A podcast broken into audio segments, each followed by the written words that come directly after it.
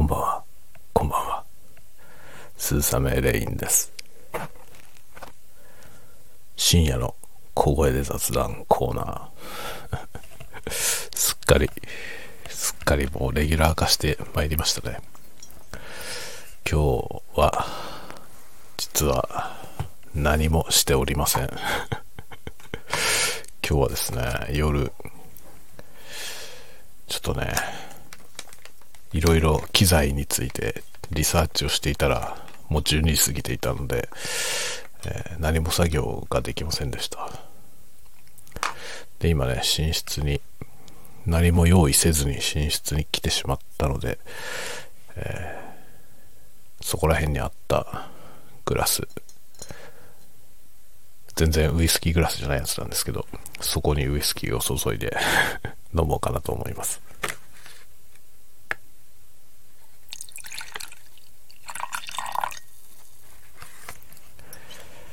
例によってウイスキーはスーパーニッカ。まあこれは寝室に置いてあるからとという理由です。で、グラスの方はですね、これは僕のお友達の画家の方が、すずりで作ったオリジナルのグラスですね。いや、なんかすずりでグッズ作りましたよって言うので、あ、じゃあ買うよって言って買ったものです。その方のね、描いた絵が、こう、プリントされているようなものですね。まあ、コップのね、形状としては、これは何だろうな。あの、いわゆるね、あの、居酒屋とかで、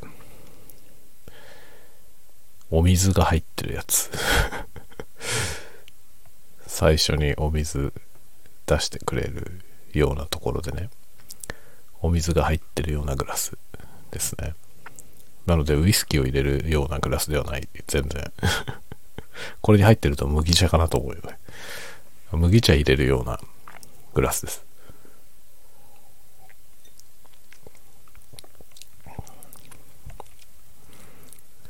まあ、すずりのね、あのこうグラス、まあ、マグカップだとね、あのまあ、デザイン、いろんなデザインでね、マグカップって作りやすいじゃない。だから、えーマグカップはいいなと思うんですけど、このグラスっていうの難しいですよね。どんなグラスだったら、えー一番売れるのかっていうのがね、難しいですよね。カクテルグラスみたいなやつ、ワイングラスみたいなやつ、ブランデーグラスとかね、タンブラー、いろんなのありますよね。ってなってきた時にね、これ多分一番無難なところに行ったんだろうと思うんですけど、一番無難そうでいて、一番使いにくいような気がするんだよね、これ。このタイプのグラスね。なんかもうちょっと選べるといいのになってちょっと思いますね。あの、なんだろう、あの、ウェルチとかね、ウェルチってジュースあるじゃないですか。あの、ウェルチとかでも、たまにあの、ボトルにグラスがついてて、グラスと一緒に売ってるようなね、そういうキャンペーンやるときがありますけど、ああいうグラスがいいんじゃないかな。そのウェルチについてるようなグラス。僕はね、結構割とその飲み物でね、グラスがついた状態で売ってると、買っちゃうんですよね。グラスを欲しさに。だから、えージャック・ダニエルのグラスがあるし、あとね、ベイリーズ。ベイリーズってあの、なんだろう。バター、バター系の 飲み物。なんて言えばいいのね。めちゃめちゃ美味しいよね。僕あの、ベイリーズっていうお酒大好きなんですけど、そのベイリーズの、えーグラスもあります、うちに。あと、ウェルチのグラスね。ウェルチのグラスもあるね。大体ね、2個ずつありますね。グラスついて売ってたら2個買うから。そういう感じかな。あとね、うちの実家にはね、あの、角のね、サントリーの角ののグラスもあったな、と思いますね。角のグラスは確か実家にあるだよな。ここの家に持ってきてたかなちょっと忘れました。もしかしたらあるかもしれない。なんかね、とにかくいっぱいグラスありますね。で、こう、すずりのね、このお友達が作ったグラスを買いましたので、それがね、たまたま今、このね、まあ、うち2階建てでね、僕は1階に、1階の住人なんですけど、あの、2階がメインで、2階にリビングルームとか、子供部屋とか、まあ寝室、寝室？ん？子供部屋とか、えー、あと、風呂とかね、キッチンとか全部2階にあるんですね。で、1階にも一応流しがあって、まあなんかその外でね、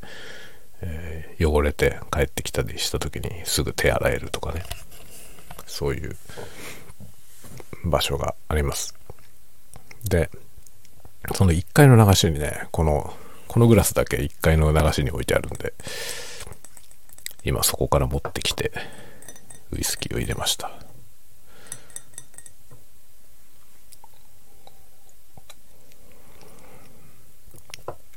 まあ氷もないから 氷も2階だからね。もう、行きがかり上ストレートで飲んでおります。まあ今日はね、ちょっとね、機材のリサーチをしていました。あの、ライブ配信やりたくてね、ライブ配信やろうと思って、今ね、マイクをどうしようかなっていうことを考えているんですよね。まあ、ライブ配信やるとしたら ASMR のライブ配信をするということになると思うんで、まあ、今候補としてはね、マイクの候補としては、今ここで使ってるこれ。これはタスカムの DR05X っていうやつで、これは ASMR の人が結構使ってるマイクですね。で、これ USB インターフェースになる、まあ、今そうやって使ってるんですけど、こういう風になるので、あの、このままライブ配信ができます。で、まあこれも一応こう、ステレオ感がね、あれ、ありますよね。ステレオではある、ありますね。っていう感じはできるんで、これにするか、もしくはこれの上の機種の DR40X っていうやつも持ってるので、まあ、その DR40X でやるか、あるいは新しいやつを買うかというね まあ物欲、物欲大魔人としてはですね、新しいやつが欲しいな。新しいやつというかね、あの、欲しいマイクがあるんですよね。USB のね、これ USB で接続できる、USB オーディオインターフェースの役割もできる、まあ、レコーダーにもなるみたいな、まあ、いわゆるこのタスカムの DR シリーズと似たような感じのものね。で、ちょっと特殊なやつがあって、それが欲しいなと思っているので、これを機にそれを買おうかなっていうことをちょっと考えたり。で、あとレコーダーも欲しくてね、あの、普段の ASMR を収録するためのレコーダーが欲しくて、まあ、今は DR で撮ってるんですけど、もっといろんなことができるレコーダーが欲しいなと考えてまして。でね、まあ、サウンドハウスっていうね、千葉かどっかにあるお店があるんですけど、そのサウンドハウスが、まあ、音響機器は安いんですよ。で、まあ、ありとあらゆるものが手に入るのでね、サウンドハウス、まあ、問屋ですよね、サウンドハウス多分。で、そのサウンドハウスの、まあ、ユーザー登録をしてね、で、気になってる商品をお気に入りに入れてね、検討してたわけですよ。で、いざ、そのね、マイクをね、配信、それで配信しようかなと思って、買おうとしたんですよ。今日。そしたらね、ま、クレジットカードのね、支払いはいろいろ選べるんですけど、クレジットカード払い選んだら、一括払いしか対応してなかったんですよね。なるほどと思って。昔ね、アマゾンも一括しかできなかったんですね。だから Amazon で買うと、まあ、カード払いにしても一括になってしまうという問題があってでまあ他で手に入るものはね、まあ、僕はヨドバシカメラ愛愛用してるんで、ヨドバシカメラで手に入るものは全部ヨドバシで買うという感じにどうしてもなるんですね。ヨドバシカメラはクレジットカード分割払いができるので、まあ、大体ヨドバシで買ってたんですけどサウンドハウスはね安いのよ。アマゾンはアマゾンも安いしアマゾンはアマゾンでしか手に入らないものが手に入るっていうことでまあね使使いたいと思うんですけどまあアマゾンも一括しかできなかったんですよ。ちょっと前まで。今はね分割払いに対応したんでアマゾンでいろいろ買ってますね。あのまあクレジットカードのね分割払いってあの手数料がね分割の手数料がかかりますけど2回払いだとかかんないんですよね。1回払いと2回払いは分割手数料がかからないので、あの、2回に、2回に分けるとね、手数料かかんないまま分割にできるっていう良さがあって、特にね、あの、僕みたいなこう家族持ちの場合は、あの、一括でね、大きいもの買うっていうのは結構難しいんですよね。月々のね、その支出が多いから。でも、月々そのね、分割にして、月々払いにすればね、割と払えるから、大きいもの買うときはね、結構分割にすることが多いんですよね。で、分割にできるととてもありがたい。ありがたいんですよ。で、割と分割払いをね、使いたいんですけど、サウンドハウスは使えませんでした。そうかと思って。でね、あの、まあ、クレジットカードって、あの、一括払いで決済したやつを、後から分割払いにできるカードもあるんですよ。で、まあ、でも僕が使ってるやつは、その後から切り替えるとね、分割払いじゃなくて、リボルビングになっちゃうんですよね。まリボルビングは最悪だからリボルビングが最悪だからね、使いたくないんですよね。で、まあ僕はあの、リボルビング払いもね、設定をね、あの、かなりでかい額にしてあるんですよ。1ヶ月の支払いを。だから、リボ払いにしても多分2回払いぐらいな感じになるんですけど、でもね、リボ払いって2回でも手数料かかるんだよね。で、結構そのね、普通の分割払いよりもはるかに高い手数料がかかるんですよ。だから、カード会社はね、リボ払いさせたがるわけよね。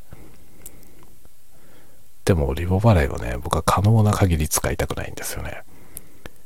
なので、まあね、だからサウンドハウスで一括払いして後からリボルビングすることはできるんだけど、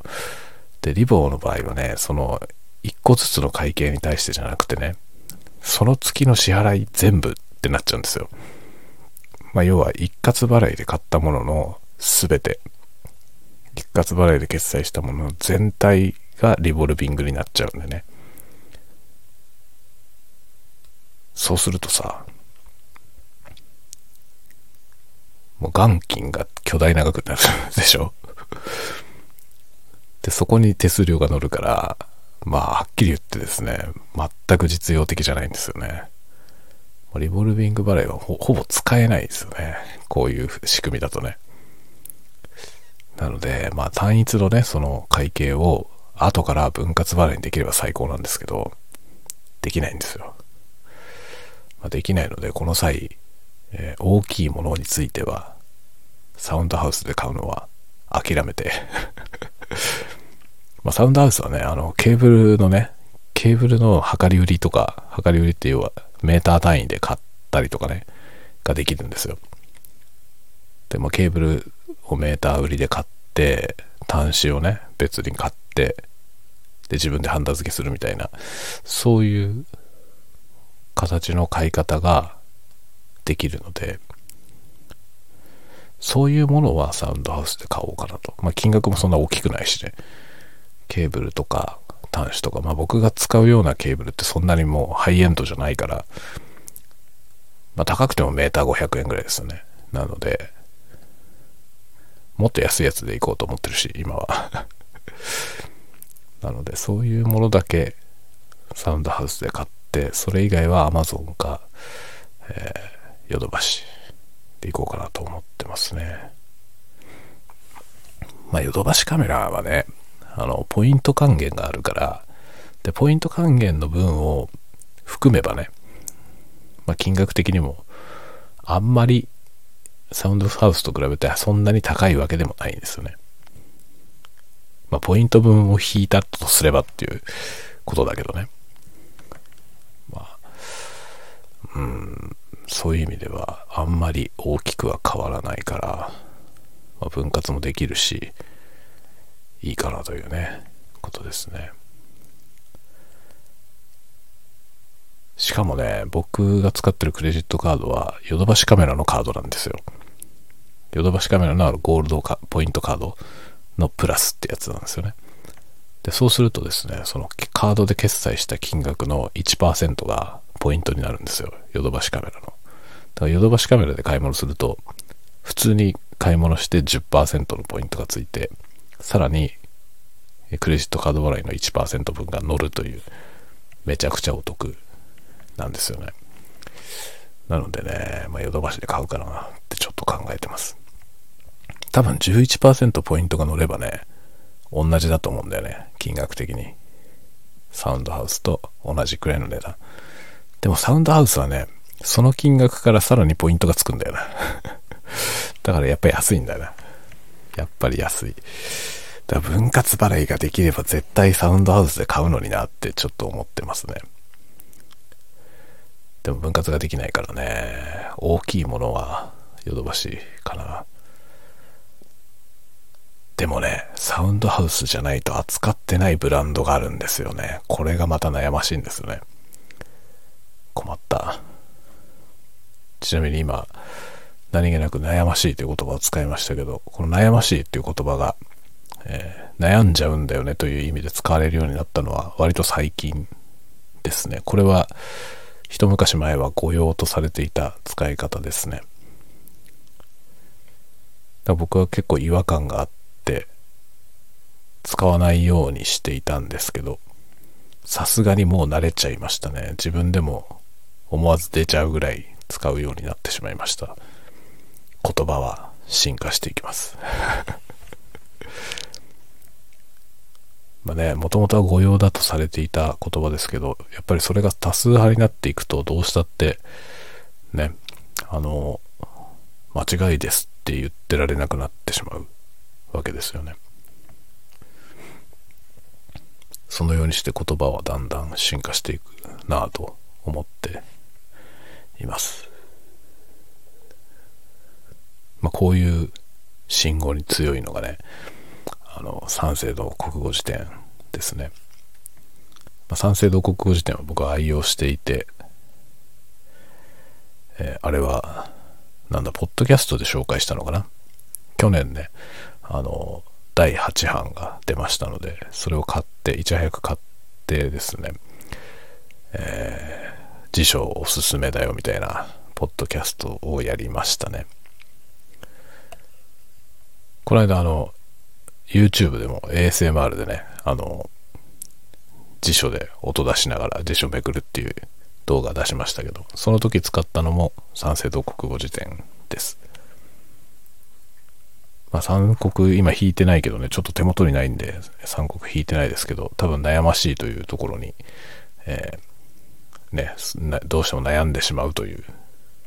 意味の使い方が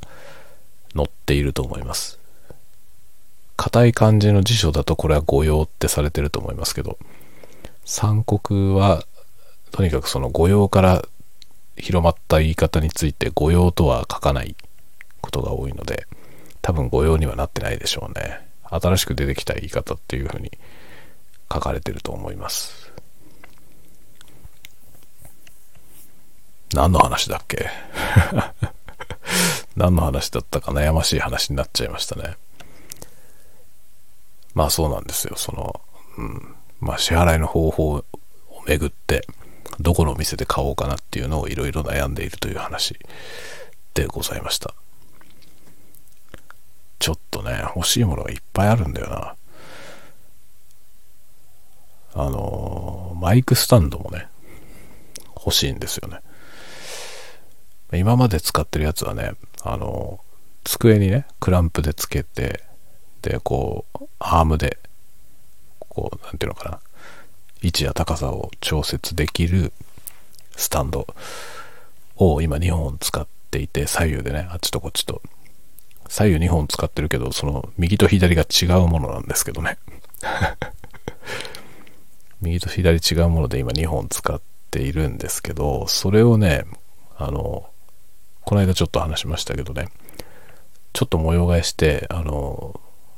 ASMR の収録をね立ってできるようにしたんですよね。今まで椅子に座ってやってたんですけど。で立ってできるようにしたらその立ってる高さに合わせてマイクをねセッティングしなきゃいけなくて。で今その机についてるアーム型のやつはね目いっぱいこう高さを上げてもギリギリなんですよね。なのであの床に立ててねこう置くようなマイクスタンドをね、まあ、そういうやつを買おうかなと考えているんですよ。で、まあ、ASMR なんで2本使うでしょ、マイクをね。ってなるとね、あの、まあ、右と左と1本ずつ立てるっていうのが主流なんですけど、1本のマイクに、マイクスタンドにね、2本マイクをつけられるマイクバーっていうやつもあるんですよね。そういうものをつけて、1本のマイクスタンドに2本マイクをセッティングしてやるっていうスタイルでやってみようかなとも考えていますね。まあ、いずれにせよ、ステレオ録音なので、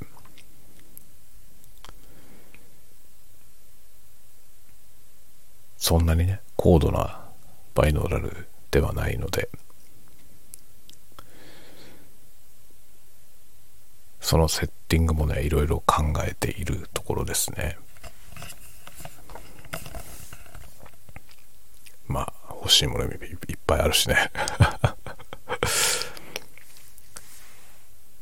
あとはね、あの楽器用のね、こう狙ったところの音を取る、あの、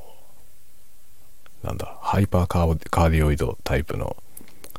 超単一指向性のマイクも欲しいんですよ。ちょっとやりたいことがいっぱいあってね、まあ、ASMR って立体音響でね、作るものを結構追い求めてやってみたいなと思っていて、その辺をね、ちょっとずつ機材をね、入れて試していきたいなと思ってるんですよ。ただまあそんなにね、自由になるお金があるわけじゃないので、ちょっとずつ、本当にちょっとずつなんですけど、まずは、録音機材かな。録音機材か、えー、配信用のマイクか、どっちにしようかなみたいな感じですかね。まあ、配信用マイクは多分買えば買ったですぐ使えるから、普段の収録にもね、使えるので、まあ、配信用のマイク買った方がすぐ即活かせるかなっていう気がしますね。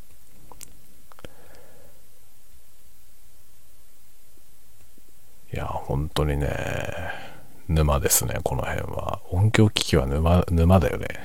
そりゃそうだよね。今度はケーブルとかね、ケーブルも本当自作するっていう領域に踏み込むことになりそうなんで、そこら辺もちょっとずつやっていきたいなと思っています。そうねそんなところですかね。そうそうそうあの今かなり能天気な話してますけども。ねこんなこと言ってられない情勢になりつつありますよね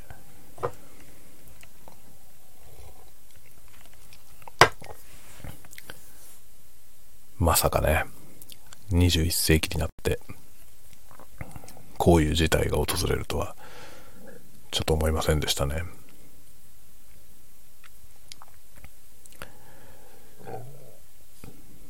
どうなるんでしょうね、世界は。結構深刻な事態なんじゃないかなっていう気はするんですけどね。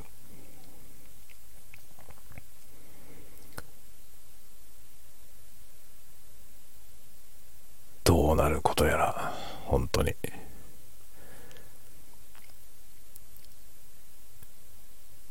本当ね、なんか、何考えてるんでしょうね。ロシアは何を考えてるんでしょうか。よくわかりません、本当に。どういうことになるんでしょうか。まあ、西側諸国がどう出るのかっていうところにいろいろかかっているような気がしますね。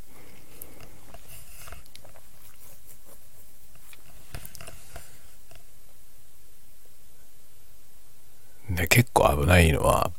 あの、結局のところね、戦争したい人はいるわけですよね。いろんな国にね。本音を言えば、戦争したいと思っている人はいるわけですよ。特にその行政の上の方にはいますよね。で、まあ最初の一人がこういう事態を起こせばですね、それに対して物申すという立場が生まれますよね。それによって大手を振って戦争できる事態を作ってしまったということになるような気がしますね。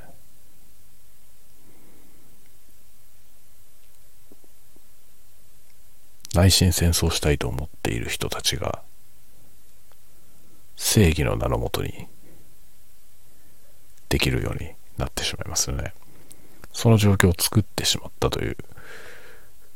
ことなわけですよね。本当にね、恐ろしいですね。正義ってものは恐ろしいですよ。何もかも正当化されますからね。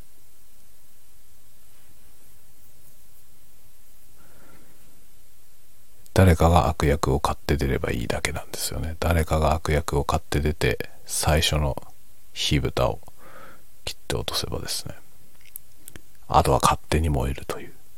そういう図式ですね。まあ、イギリスのね、首相は、黙っちゃいねえぞっていうことを言ってましたね。で、黙っちゃいねえぞと彼が言い出し、それに対して世論はですね、いいぞやれと なりますよね。まあ絶対悪みたいなやつが動いてくれると、それをやっつけるという大義名分ができてしまう。そうすると、武力行使が正当化されるわけです。そのようにしてまた人はこういうことになるという。やっぱりなるんだなっていう気がするね。もうなんかねなんというか僕はかなりそうかと思いました。やっぱりそうなのかという。どこまで行っても人っていうのは戦争する生き物なんだなっていうことですよね。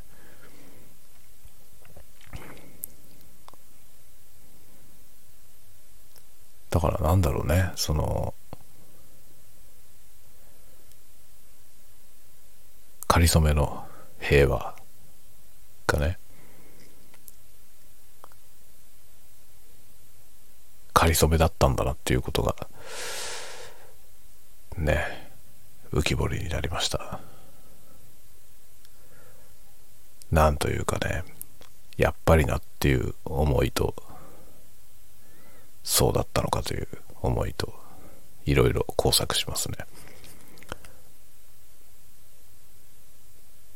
どうなっていくんでしょうねこれから。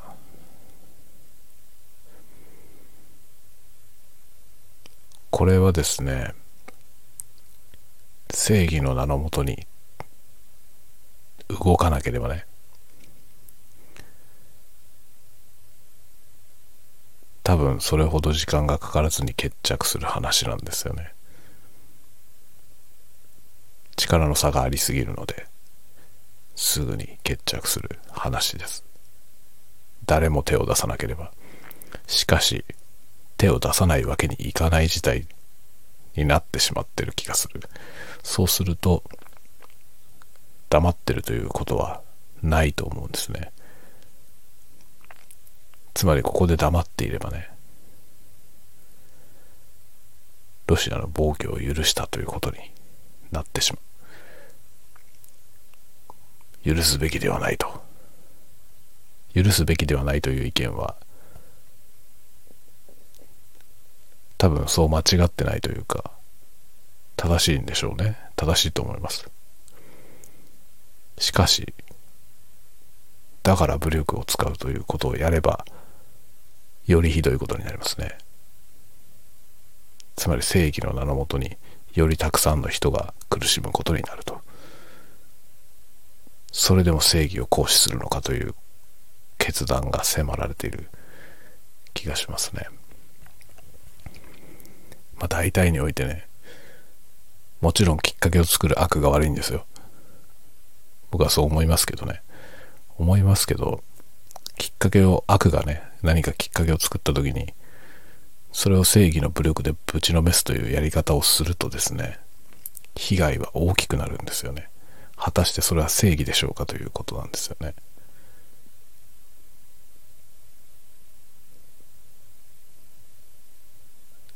まあ世間一般のいろいろなことは大体そうですね。筋を通すとかね。正しいことを貫こうとするっていうことは正しいんですよ。正しいんですけど正しさを証明するために被害が出ますね。被害を出してでも正しさを主張するとそれは本当に正しいことなのかっていうことはちょっと疑問ですね。かといってじゃあ悪を許すのかと。なりますよね。そういう論調になりますよね。だから悪なんですよ。悪は本当に悪なんですよ。そのこの状況を作り出すからね。じゃあお前は許すのかっていうこれですよね。許すわけじゃないんですよ。許すわけじゃないんだけど、だからあいつをやっつけるんだ。っていう方向に行って、あいつだけをやっつけられればいいですけど、周りにも被害が出るというね、無関係な人たちが大勢苦しむという。それでも悪は許してはならないというね、論調になるわけですよね。その状況を作り出すっていうことがまあ敵の思うツボという気がするんですよね。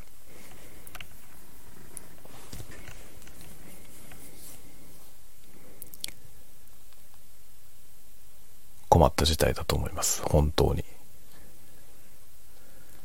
どう見てもロシアのやってることがおかしいんですけど。だから許すまじ。でやるとどうなんだろうという、その結果どういうことが起きるのか、それを想像するとですね、まあ、絶望しかないですね。じゃあ、黙っているのか。ね、難しいでしょじゃあ黙っているのかって言われますよね。こういうのって、その、こういう戦争とかそういう大きな規模の話じゃなくて、日常的にいろいろな局面で発生しますよね。何か誰かが悪意を持って何かをする。そして正しい者たちがですねそんなことを許すのかと。やる。もちろん誰も許してないです。許そうと思ってるわけじゃない。でもだから滅ぼせというやり方をすることがね本当に正しいのかっていうことは疑問だと思いますね。じゃあどうすればいいのかと言われたら難しいんですけどね。どうしようもないんですけどね、まあ、泣き寝入りするのかっていうね。いやそうではない。そうではないんだけど泣き寝入りしないという方法がしかるべき正義の鉄拳を叩き込むというそれしかないというね。他の方法はないのかということがいつも。重くのしかかりますね。きっと何というのかな。文学はねそういうことを訴えてきたんだと思うんだよね。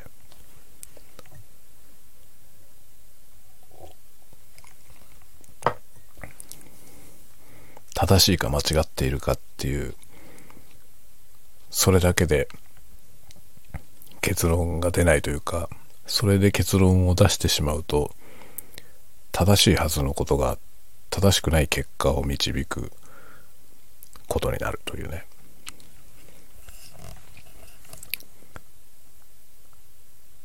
まあそういうことをどのようにして訴えていくのか多分多分文学なんですよね。そこそこをやってるのが文学なんじゃないかという気がしていて。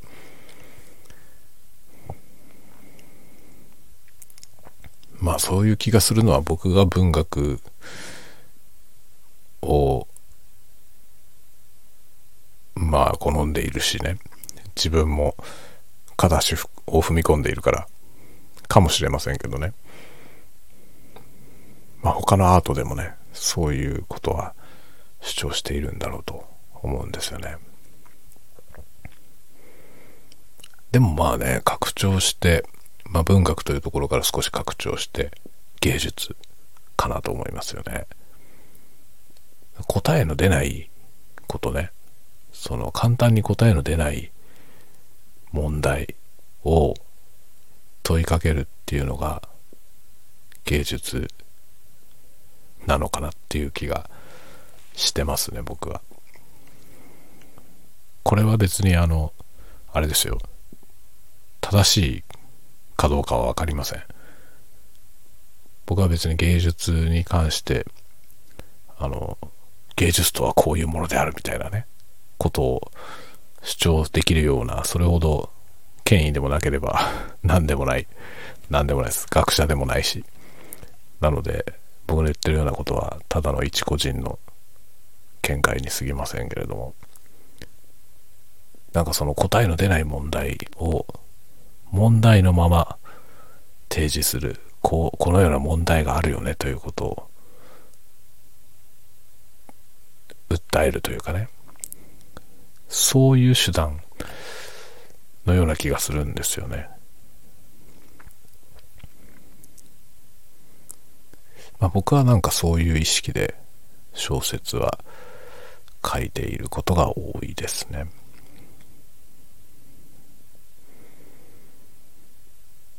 まあアートはね、アートは問題提起、デザインは問題解決であるという、これ誰の言葉なのかよくわかりませんが、僕も誰かに聞きました。誰かに聞いて、なるほどと思ったんですよ。まあアートとデザインの違いっていうことはよく言われるんですけども、僕はあの学生にねアートとデザインの違いについて教える時にデザインには目的があるということを言っていたんですけどそれ以上に分かりやすいですね。アートは問題解問題提起でありデザインは問題解決であるというこのこの説明の方が分かりやすいと思います。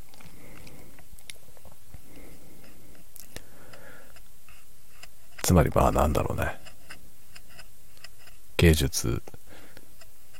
においてはね答えを出すことは目的じゃないんですよね。答えを出すのは受け取った人。その問題を提示することが芸術の役割であると思いますね。なんでこんな話をしてるんだろう。ね世界情勢が変なことになったんであの能天気にあっけらかんとね僕ここ数日人生楽しいよみたいな話しかしてなかったんですけどのほほんと人生楽しいよとか言ってられない事態になってしまいましたんでそれでもねそれでも明るく楽しくやっていこうと思うし、えー、ね世界に対してこうリラックスを ねこんなご時世だからこそリラックスを届けたいとは思いますけどね。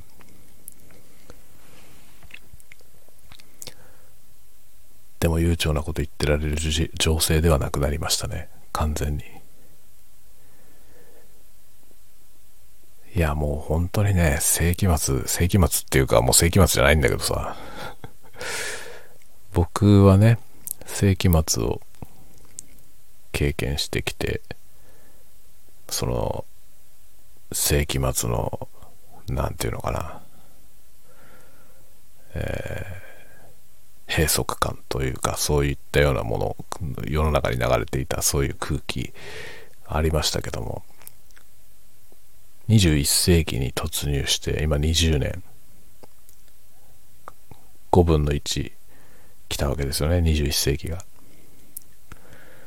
なんか21世紀に入ってからの方が希望がない気がしますね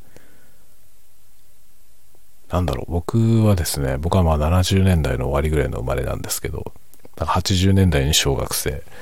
90年代に中高を過ごしたようなね、そういう世代なんですよ。だからまあ高度成長の後の世代ですね。バブルの頃、バブルに遅れて社会人になったというか、そういう世代なんですけど、まあ、2000年問題がなんだかんだとかやってね21世紀に入って。で僕らは子供の頃80年代ぐらいね1980年代ぐらいってすごい夢があったんですよね。80年代は新しいものがたくさん出てきてで、まあ、21世紀っていうのは夢の世界でみたいなね。未来っていうのはなんか明るくて希望があってっていうイメージがありましたけど実際の21世紀になってみて全く明るい話はないですね。人はいつまでたっても進歩しないし。もうここ数年はねもう2020年代はひどいですよね。疫病は流行るし戦争は起こるし一体僕はどういう世界線を生きているんだろうと本当に思いますね。僕は小学校ぐらいの時っていうのは冷戦の頃だからあのね冷戦の頃で、まあ、日本は西側アメリカの方についてますからあのアメリカの映画がね日本で放映されて上映されたり放映されたりしてそういうのを見ているとまあ、当時のソ連、まあ、今のロシアは当時ソ連という国でしたけど、まあ、ソ連っていうのは敵なわけですよね。で、アメリカ映画が、えー、こう、なんていうのかな、生み出すその仮想敵はいつもソ連だったんですよね。でも冷戦が終結して、ソ連が解体されて、ロシアになりましたよね。そしたら、仮想敵としてロシアを設定するのは、ちょっと難しくなった。まあ、ロシアとね、アメリカの国境がせ、あの、国交が正常化したから、仮想敵じゃなくなったわけですよね。だからエンターテインメントの世界でも、あの、ロシアと戦争する映画は激減しましたね。その代わり、宇宙からなんか攻めてくる話になったわけですよね。仮想敵はどっか宇宙からやってくることになった結構象徴的な話だと思います90年代以降あのアメリカ映画はねあのソ連と戦争する話は減りましたねところがですよ。ところがこういう事態ですよ。何をしてくれんだというね。冷戦のあの時代に逆戻りするつもりなのかという感じですね。でもそういうものなのかもしれません。人というのは戦わずにはいられない。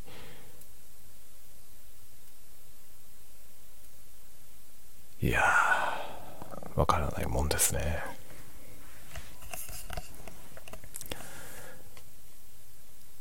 ということで、えー、なんだか止めのない話になってしまいましたけど今日はこの辺りで終わりにしたいと思います。このこの話はどうしようかな。あのあんまり宣伝できないねこれ。皆さん聞いてくださいねって言いにくい話になっちゃったな。特に後半。後半ね、重苦しい話になっちゃったんで、これはあんまり楽しくないですね。僕も別に話してて楽しい話じゃなくなっちゃいましたね、途中から。まあ、こんな世の中になりましたけれども、どうなんだろうな。でもどうなっていくのか本当にわかんないからね。あんまり人事ではないと思いますね。直ちに家の前で戦争がされることにはなりませんけどね、日本の場合は。ちょっと遠いですからね、なりませんけど、でも、俺たちには関係ないよって言えない事態にはすでになっているような気がしますね。というわけで、まあ、かりそめの平和が失われてどうなるかわからない明日がやってきますけれどもできることをやっていくしかないですね。なるべくでもあれですね本当に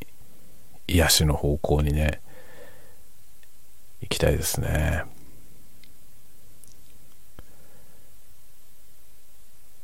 難しいですね。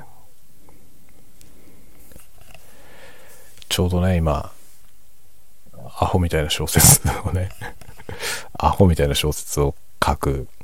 ところなんですよ。本当にアホみたいなやつ。でも世の中がね、こうなってきた時に、文学にはなんかやらなきゃいけないことがあるような気がしますね。そうするとね同じアホみたいなものを書くにしてもそのアホみたいなものに意味が乗っかってしまうわけですよね。僕は純粋にただバカバカしいものを書きたいと思っていたんですけどただバカバカしいものを書くのはちょっと難しい情勢になってしまいました。そんなこと気にしないで書けばいいって話なんですけど気にしないで書いたとしてもですね、その結果のものがどういう時代に読まれるかによって、響き方は変わってしまいますよね。何も込めずに書くのはちょっと難しいんじゃないかと思いますね。昨日までは、ね、何もこもらずに書ける予定だったものが、今日このような情勢になったことで、そう簡単にはいかなくなってしまったという、そういうものですよねきっと。なんか改めてね文芸というものについて考えさせられましたね。今僕が何か書いたことによってそこに何が乗っかっていくのかっていうこと。何も乗っからずにただバカバカしいものを書こうと思っていたのに。おそらくもはやそういうものにはならないですね。今初めて僕はそういうことを考えました。世界情勢によって自分の書くものに乗っかっていくテーマが変化するということを今初めて意識しました。今日初めて。ということで今日はちょっと幾分重い話になってしまいましたが。でもまあお酒を飲んでせめて明るく寝ようと思います。全然明るくない状況になってしまってる人々が世界のどこかにいるというね。まあそれは昨日までだっていたわけですけどもっとはっきりと人の悪意によってひどい目に遭う人たちがいるという中で、やっぱり何も考えずに今日が楽しいなとか思えなくなってしまいましたよね。うん。難しい問題です本当に。当事者ではないけれども無関係でもいられない。どうすればいいのかどうすればいいんでしょう。この遠い日本という国で僕らはどうすればいいんでしょうか？何ができるんでしょうか？わかりません。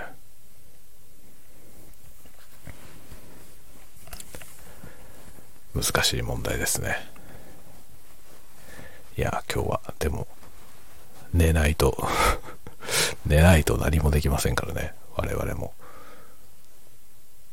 思いを馳せることすらできませんのでちゃんとしっかり寝ようと思います。明日も平和な朝日が昇ることを祈りたいですね。では